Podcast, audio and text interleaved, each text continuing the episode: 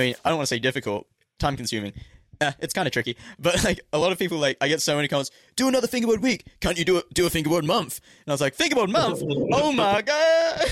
All right, so pretty much I take around a week off of making videos before fingerboard week, and I try and get every video done halfway.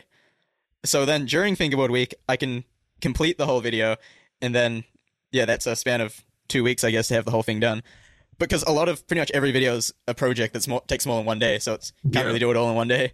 Do do you edit your own videos? Yeah, yeah, I edit So- all of them.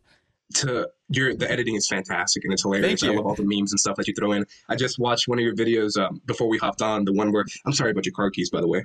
Oh, Um, no, it's all good. I the spare, I had the spare ones. It's all good. It's like, but like you know when you're flexing and then you throw up a SpongeBob arm and just little things like that. It's hilarious. oh, thanks. But you know, the fact that you can film a week's worth of content and film it in that, or not, excuse me, edit it in that same week and have it ready for one week after that, it's insane because it's Yeah. crazy the amount of work that goes into something like that. Yeah, those the two weeks that go into one fingerboard week is definitely a hustle. it's Man. like the busiest that I have ever been in my life during those weeks. Although there was a week I did um what week was it? Fingerboard week part five was actually two weeks in a row. That was the busiest I've ever been.